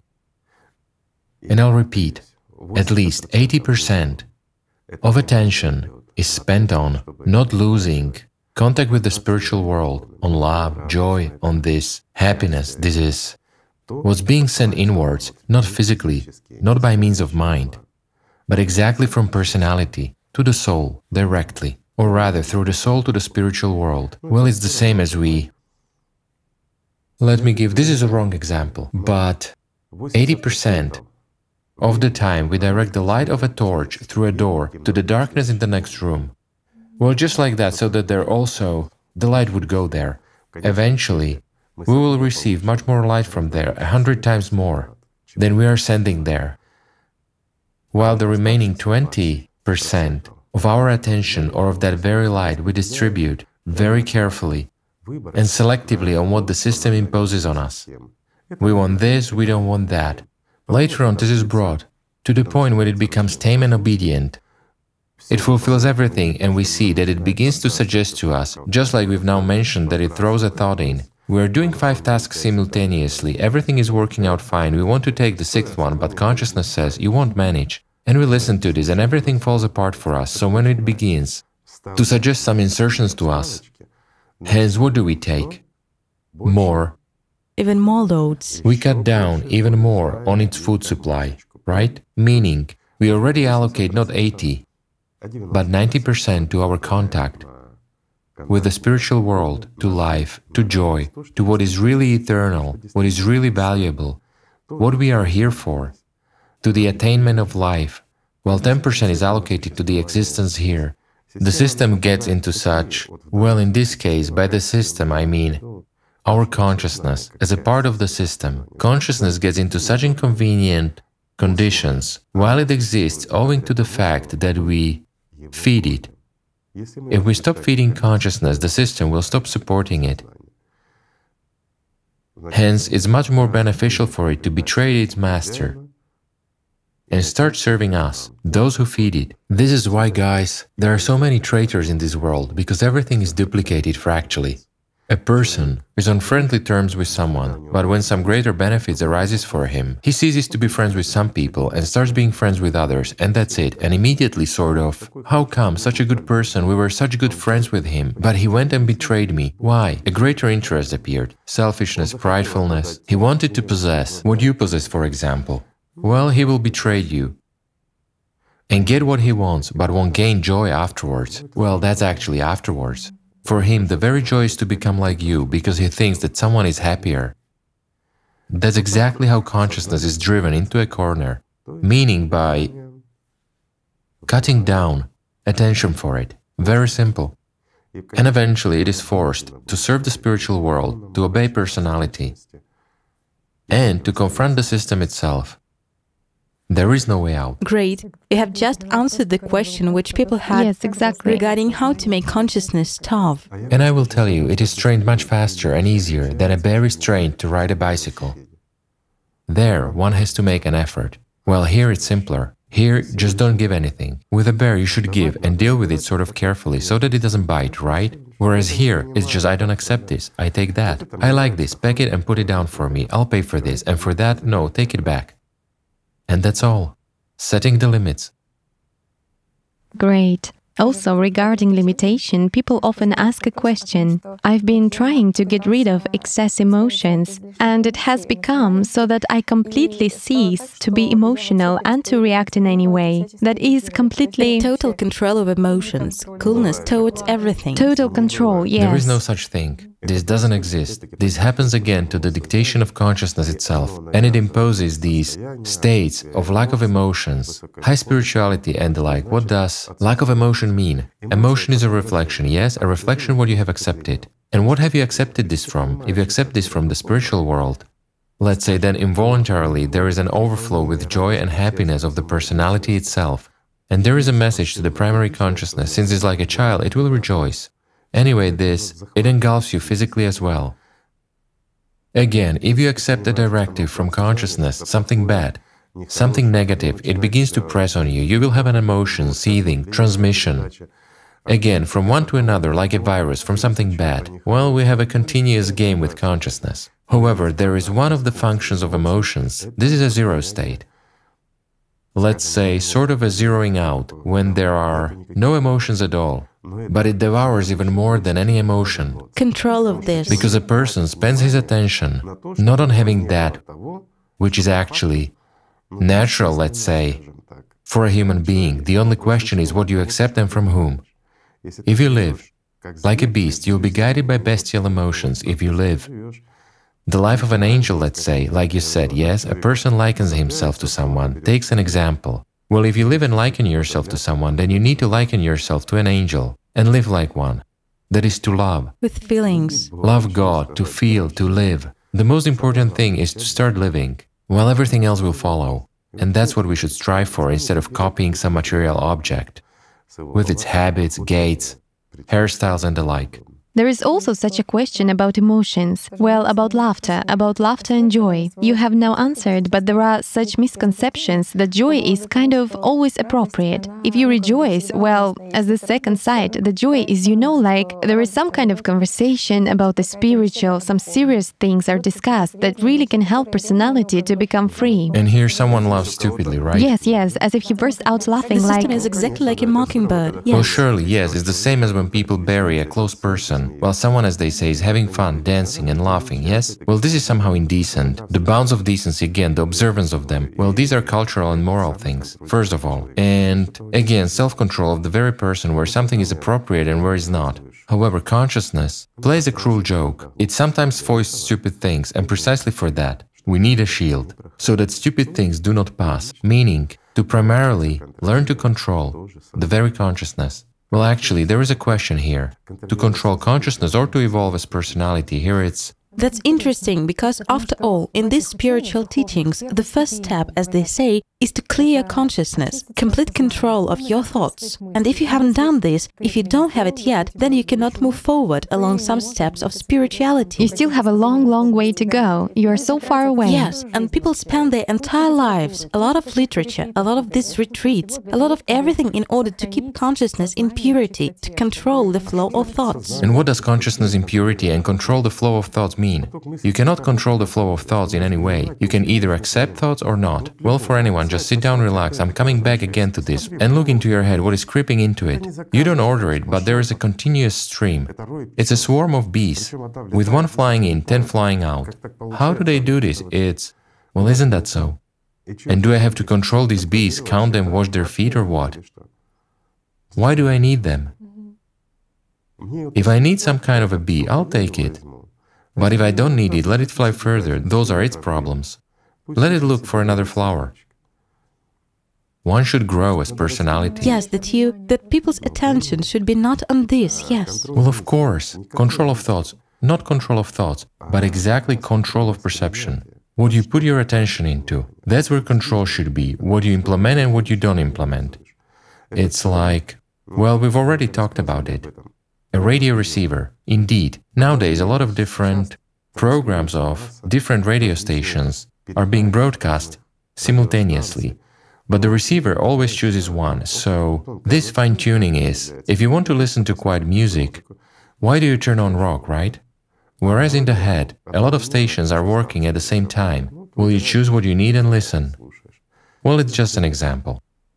What is positive, what is useful is, well, the system doesn't always impose bad things. It is just busy with everyday life, with a lot of problems, and sort of casually it inserts some bad things about you, about your friends, meaning it has divide and conquer, belittle. and at the same time strive to dominate everyone. That is, the directives are so typically monkeyish, I would say bestial. Well, actually, it is all calculated and observed very simply and easily, and is just as easily limited and kept away from oneself. It simply doesn't bother you because it's not yours. Bees flew in and passed by. Well, well, if we count every single one, control it, write down where it flies, or what it's like. Examine, yes. Well, life won't be enough. Why examine and admire that which doesn't belong to you and that which is harmful to you?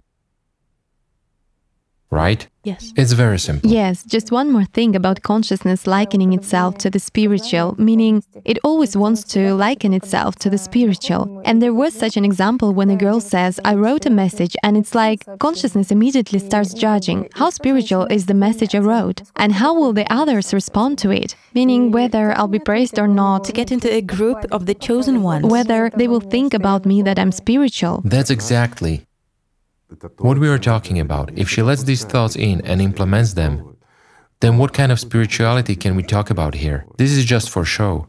Meaning she wants to seem to be that way. Well, then she should express herself correctly. How spiritual do I look in the eyes of that person? Because, pardon me, I engage in simony. I don't want to be a spiritually free personality. I want to look like a spiritually free personality so that I'm envied, so that I'm admired. Well, isn't that so? For goodness sake, there are many religions. Go, put on those clothes and serve. There is also an interesting question about working on oneself. Is it enough to simply love? Maybe you'll read out the question. That would be interesting too. It depends on what to love and whom to love and how to love. It's just the question is. We have already discussed in detail more than once what love is. And now, enough to simply love. A simple question. To love what? Semolina?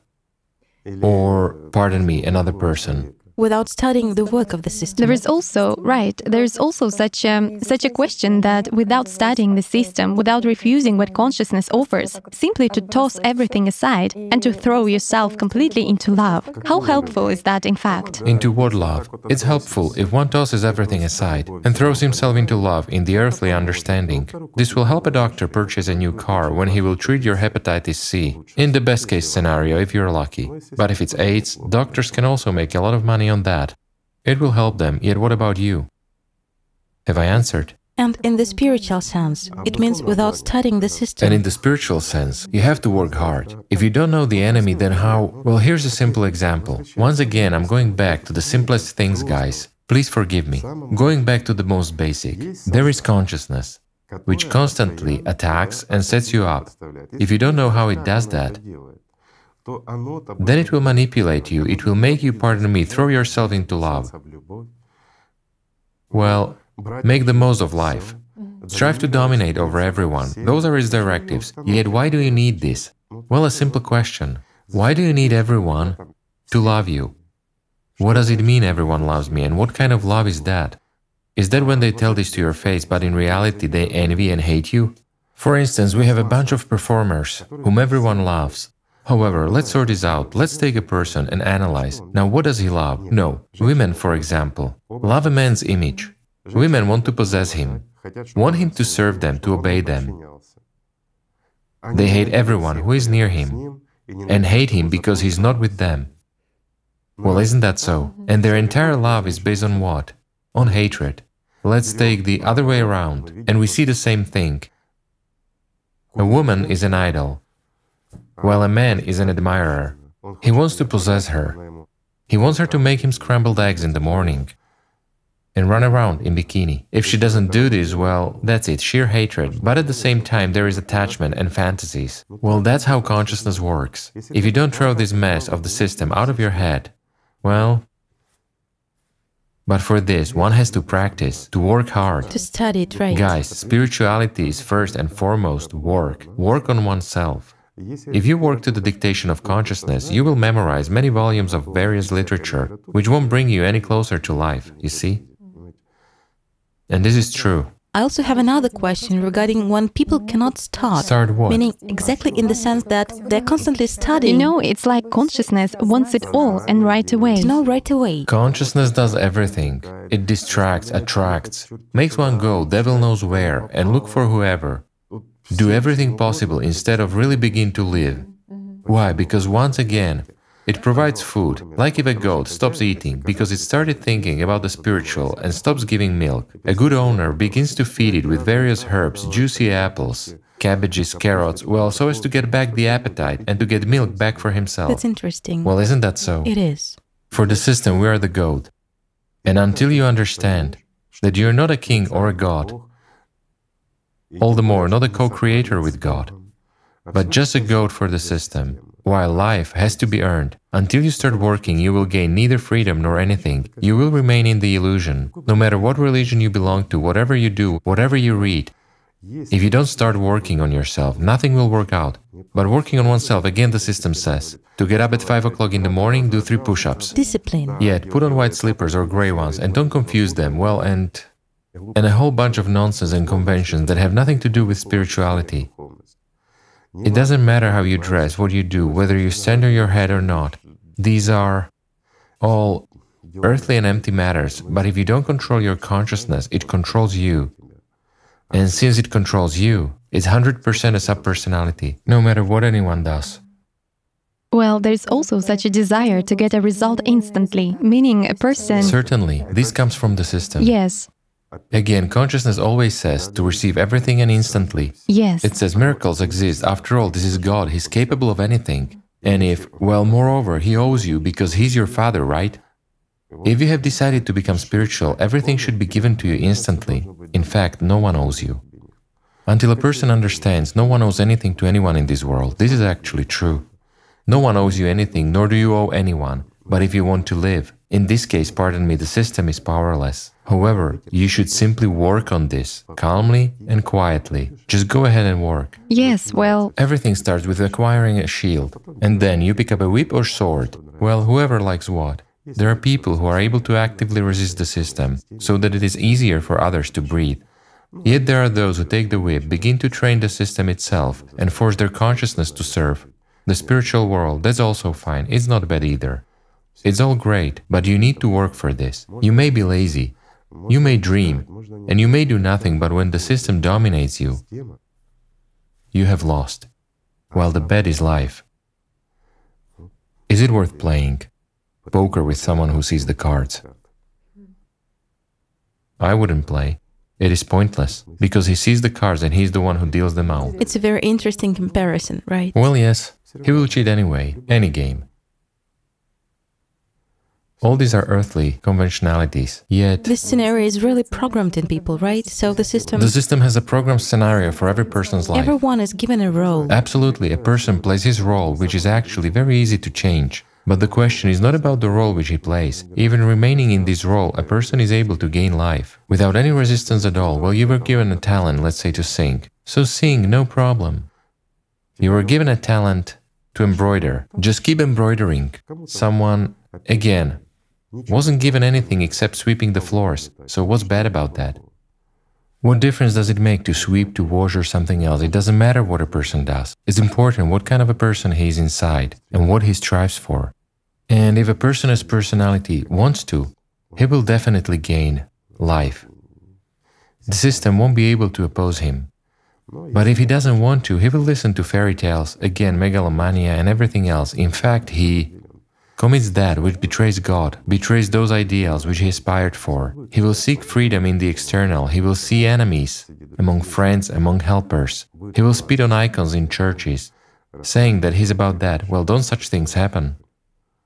There will be everything except life. Therefore, everything is simple. Roll up your sleeves and go ahead. Right? yes. There is also a question regarding the fact that consciousness doesn't let a person into a spiritual practice. Well, it says that you'll get spiritual experience, and after that, you start sort of feeling bad. Wait, wait. Well, here, well, I'm sorry for the laughter, friends, but. Well, how is that? Consciousness and a spiritual practice. Well, these are incompatible things. You cannot squeeze the material into the non material. Well, it won't work out. Therefore, consciousness cannot dictate to a person. If consciousness dictates to a person, doesn't let him into a spiritual practice, then this person should work at the level of meditative practices or prayer practices. It doesn't matter. but not spiritual practices, because consciousness manipulates him. And he is already trying to engage in spiritual practices, so nothing will work out for him. And at this point, indeed, after an attempt to perform a spiritual practice to the dictation and under the control of Satan himself over this person, well, of his small nefarious demons, performing of a spiritual practice won't bring any benefit. At the best, he will get an illusion. At worst, deterioration in his state of health, which then again these demons will poke at and say, Look here, you're performing some kind of practice, and you're feeling worse and worse and worse. Yet it will be so indeed, worse and worse and worse, because they control and guide him. How can a person perform a spiritual practice? Spiritual practice is, let's say, a close individual relationship of a personality with the spiritual world, where there is no place for anything material and anyone material, let alone consciousness. While consciousness is trying to lead and control this process, you know. Yes. Excuse me, well, it's the same as just imagine a wedding night, and the mother in law helps the groom to fulfill his conjugal duty standing over him with a candle. This is absolutely the same. Well, there is also. Well, everyone has their own morals. Someone may like that. Well, this won't lead to anything good. There is also such a thing that it says that when you open up, when you break away from consciousness, you've completely opened up. And such a good surge has started, such a good filling up, whereas after that, there is as if a fall into the animal wave, into consciousness. Absolutely. So it's enough for a person to get inspired. He gets a certain freedom. We have already talked about it too. And what happens next? It's getting stronger. There comes a wave of attack from the system. Why? A simple example. Let's go back to our goat. I beg your pardon, friends. The goat has jumped over the fence, and it has tasted grass and leaves around, which are in abundance. It sees an endless forest. It, its mouth just starts watering. Here, its master comes running and says, Come on, where are you going? He grabs the goat and holds it on a rope even tighter. Why? Because otherwise it will run away. And from now on, he won't be just holding it behind the fence, he will tie it up so that the goat won't steal from him. But in fact, if we look at this from the system standpoint, we rip it off when we strive for the spiritual and when people attain life, well, they actually steal a goat from the system. In the literal sense of the word, and even more, many people not only begin to go away, but you know how it is that the goat itself escaped and then it comes back running and pulls others out. Well, this is too much for the system. The goat has found the root. Well, of course, this can make it go bankrupt. Of course, it's outraged. Yes. Here, exactly. That, what a mean influence the system has. After all, it throws in thoughts to people in order to stop them completely in this aspiration to live. These are thoughts of betrayal, that the more you fill up, you will definitely not be able to hold on to this position or move deeper. Fear arises. Yes, it stops you exactly by fears. Yes, a fear of making a mistake. A great fear to fail and to get these, well, provocations from the system. It turns out that he becomes very scared to even start a practice because he's already waiting for the consequences of his opening up. He's waiting and it will happen, yes. Yes. Well, again, what he strives for, what he wants, that's what he gets. If a person buys it for himself and literally an idea comes to him, he perceives it, meaning he pays for it with a part of his life. He buys fear to do this practice, but he has actually paid for it. You know, it's like in a joke when someone accidentally bought soap instead of an ice cream and said, soap or not soap, the money is paid, so you have to eat it anyway, yes? Well, this is the same. If you bought, excuse me, what wasn't good, well, use it, wear it. Well, what kind of person in his right mind buys his shoes one size smaller? Just a simple question, yet we do that. We pay for the failure of a spiritual practice before the spiritual practice, so what will happen? Will it work? A simple question, no, of course not. Consciousness must not interfere with a person's spiritual development. It absolutely must not. And then everything will be fine. Also, Igor Mikhailovich, there is such a question. It concerns people in their daily life and basically arises in people who are following the spiritual path, relating to the fear of jinxing something. Often there are people who share openly, and there are people who don't give any information, because supposedly for them to share is to give away a part of something. But the way it manifests itself spiritually is that people are afraid of sharing the experience of perception through feelings, because supposedly at this moment it gets lost. They are afraid to talk about the tools that work against consciousness, because supposedly these tools stop working for them, or against the system, against consciousness. And so it turns out that people just kind of keep all this quiet, you know, like something that could help someone else. Well, again, let's go back to the principle what you buy is what you get. Well, this is so. All fears and everything else. Again, who dictates this? The same actors on the stage from consciousness. And what does a person do? He simply perceives it as his own. Just us. When a person shares what he feels with another person, is it really taken away from the person? After all, how consciousness draws in. When he shares his experience of perception through feelings, Yes. well, how can it? If a person really gets a spiritual surge, he cannot help sharing it because it overwhelms him. You know, it's like we take a balloon and fill it with water, but if we tie it, it will burst, and the pressure jet is sufficient. While if you just hold it, it will be overflowing. It will be big, but won't burst. Mm-hmm. Of course, a person will not burst because of the spiritual, but in order to have at least some associative perception of why a person, when spiritually filled, involuntarily shares it. Why?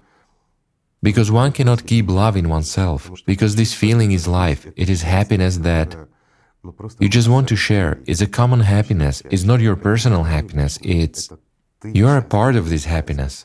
And you understand very well that in every person there is the same personality. In every person there is a soul as a part of the spiritual world, and every person can become an angel. Well, this is really so. Therefore, precisely, this desire to share this happiness, this is to awaken the same happiness both in yourself and in another person, to awaken the same happiness in him. It's a need. Well, the system also has a similar need. When a person is under the control of the system itself, lies, evil, and the like predominate in him, which he also easily shares, and infects others with this nasty thing, taking up the masses. Isn't that right? So the system duplicates a lot of things, but again, it distorts and changes the signs from the alive to the dead.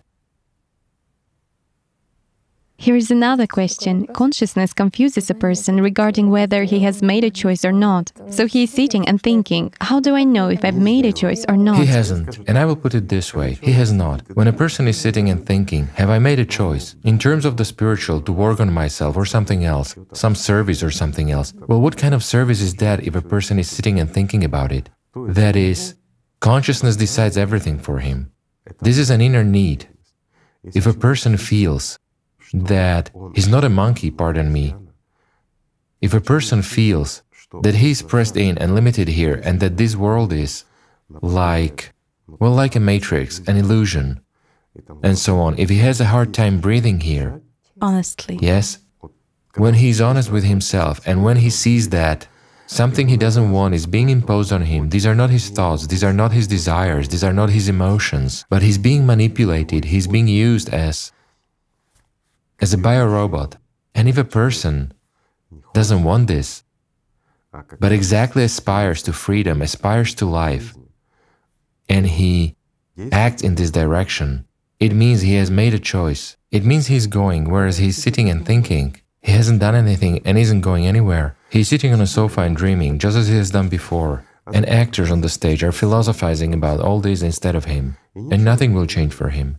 While he sits on the couch and listens to how his life and destiny are decided for him. Isn't that so? Everything is simple. Also, the system often tells people that, well, certain manifestations of the system are a result, let's say, of your past mistakes, and imposes this sense of guilt on people. Is this always so? One of the tools is that it imposes a sense of guilt, humiliation, and all the rest. If a person starts his spiritual path, let's say, what do we come back to? First and foremost, to the shield. It is an understanding that everything that is in the world, everything that a person does in this world, is imposed on him by his own consciousness. It's up to him what he chooses, good or bad. However, when a person didn't know that and had no skill, he was just a manipulation in the system's hands. Meaning, this is A remote controlled toy, you know? Wherever you turn it is where it goes. The same is with a person. He lived in society, played his role. Like a goat on a leash, there are many of them, maybe a whole goat family. And so they are on leashes, running, living. It seems to them that everything is fine and good. But they don't understand that their fate is exactly in the hands of their owner. Isn't that so? The same is here. Well, what should be done? What should you do, my friends? A simple question. Just a simple answer, guys. Give up being he goats and she goats. You have to become people, free, and live a life worthy of a human. Igor Mikhailovich, there are questions here, but they already concern the invisible world. Such states as people describe when someone in their family asks them, What are you thinking about? Then they understand that they are in some state of thoughtlessness or non thinking about anything. That is, they don't know how they get into this state, meaning it happens not as a result of some personal choice of theirs. No choice, nothing. What kind of states are these? People happen to be in these states, which sometimes people don't even know about. Far and wide, people remain, you know, like an empty glass on a table, just like an object in society. He can even be doing something, but he's not living and he's not here. This happens when there is a disconnection between personality and primary consciousness, or when there is a disconnection between secondary and primary consciousness, while secondary consciousness dominates, substantially dominates, when the system is saving on people. This is manifested far and wide nowadays, but unfortunately it will be increasing. We've already mentioned that the system starts saving, and it is saving on many things. And in the recent years, this has been increasing particularly, where not just in the recent years, it's in the last decades that this is increasing more and more, whereas nowadays all this is often. And so people themselves can notice that it's like being plugged out of a socket, he's just sitting, like a robot, on recharge. He has been participating in a conversation and abruptly there is just a sort of a restart. And he hasn't understood anything. How he has got in this state, right? Absolutely right, meaning fragments of time fall out. They're simply being saved on. This is, well, as for me, it's actually offensive that even the system is saving on you. Hence, even the system doesn't respect you. Perhaps it's such a compliment from the system. Is this really a compliment? Is the system's absolute control? It is not afraid of personality's domination. Some people just hope that, after all, this is a good fallout into some good spiritual state. That is, something, something that consciousness doesn't detect. What kind of spiritual is it? Emptiness? It's. No, wait. The fact that a person is under control, he is under control 100%. He is nowhere and in no way. It's an absolute zeroing out. It's not as we mentioned, for instance. Emotional surges when a person controls so that there are no surges, such a he drives himself to some zero state, neither for the better nor for the worse, while here he totally falls out. He was sort of thinking about something, but he doesn't remember about what. That is, he's like a robot plucked out of a socket. So, what is good about this if he lives like a robot? If his master is, pardon me, a written program? What is spiritual here and where is spirituality here? Igor Mikhailovich, as for such phenomenon as a dream within a sleep, that is, how it actually functions, what happens from the perspective of the knowledge? This is also interesting, right? Especially when a person wakes up in a dream and realizes that it's a dream. He continues dreaming, he understands, but he cannot get out, and there begins God knows what. This is...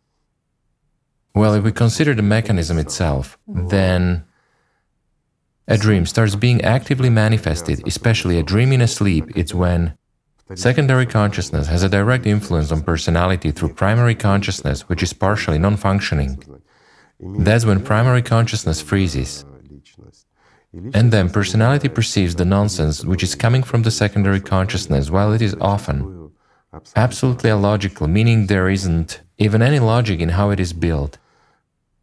And when primary consciousness starts awakening, coming back and taking its major positions under control, here a person is already aware that he is sleeping, but he cannot get out of it until something happens so that or he invests maximum attention already, or he says stop as personality, or until he invests maximum attention in order to break this chain.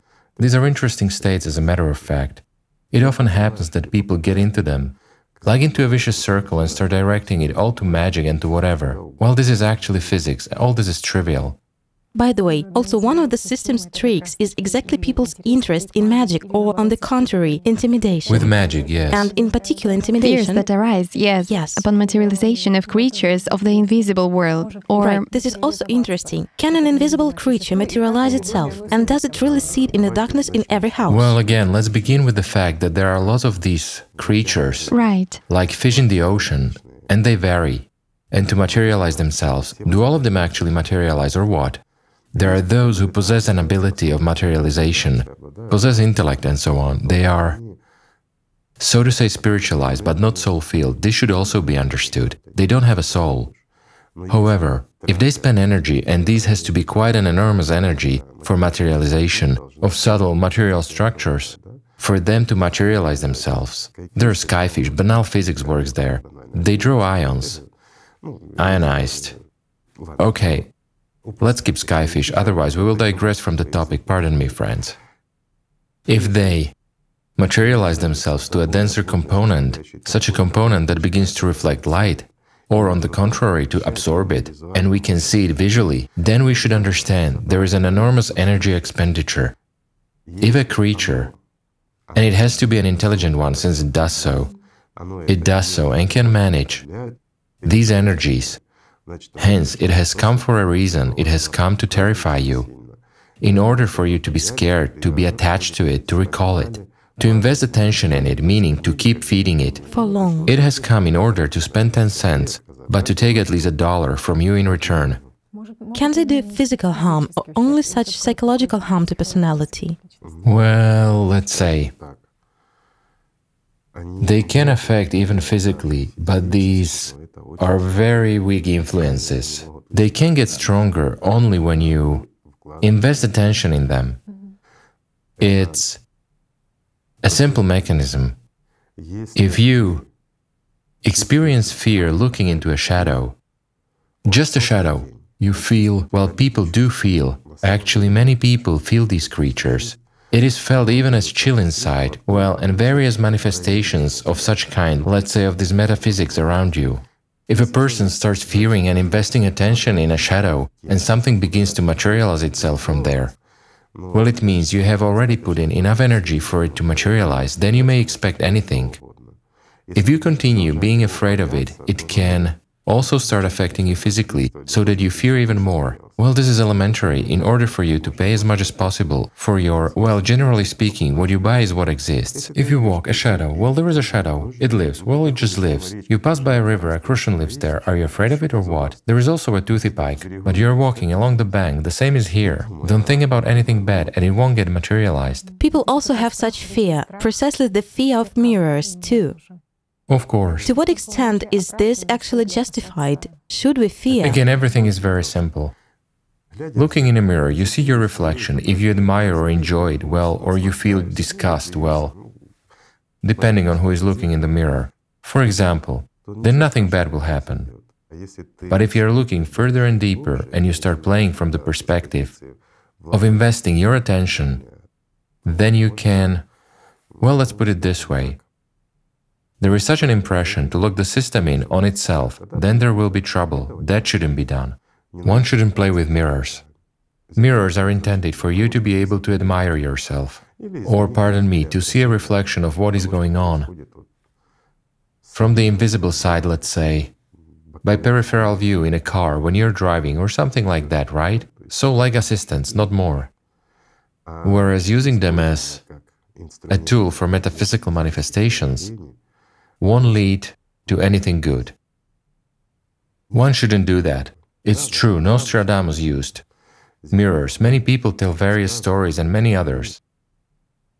It didn't lead to anything good. Yes, on the spiritual path. Don't get into things that are none of your business. Because, again, from the perspective of spiritual development, nobody will push you to engage in magic.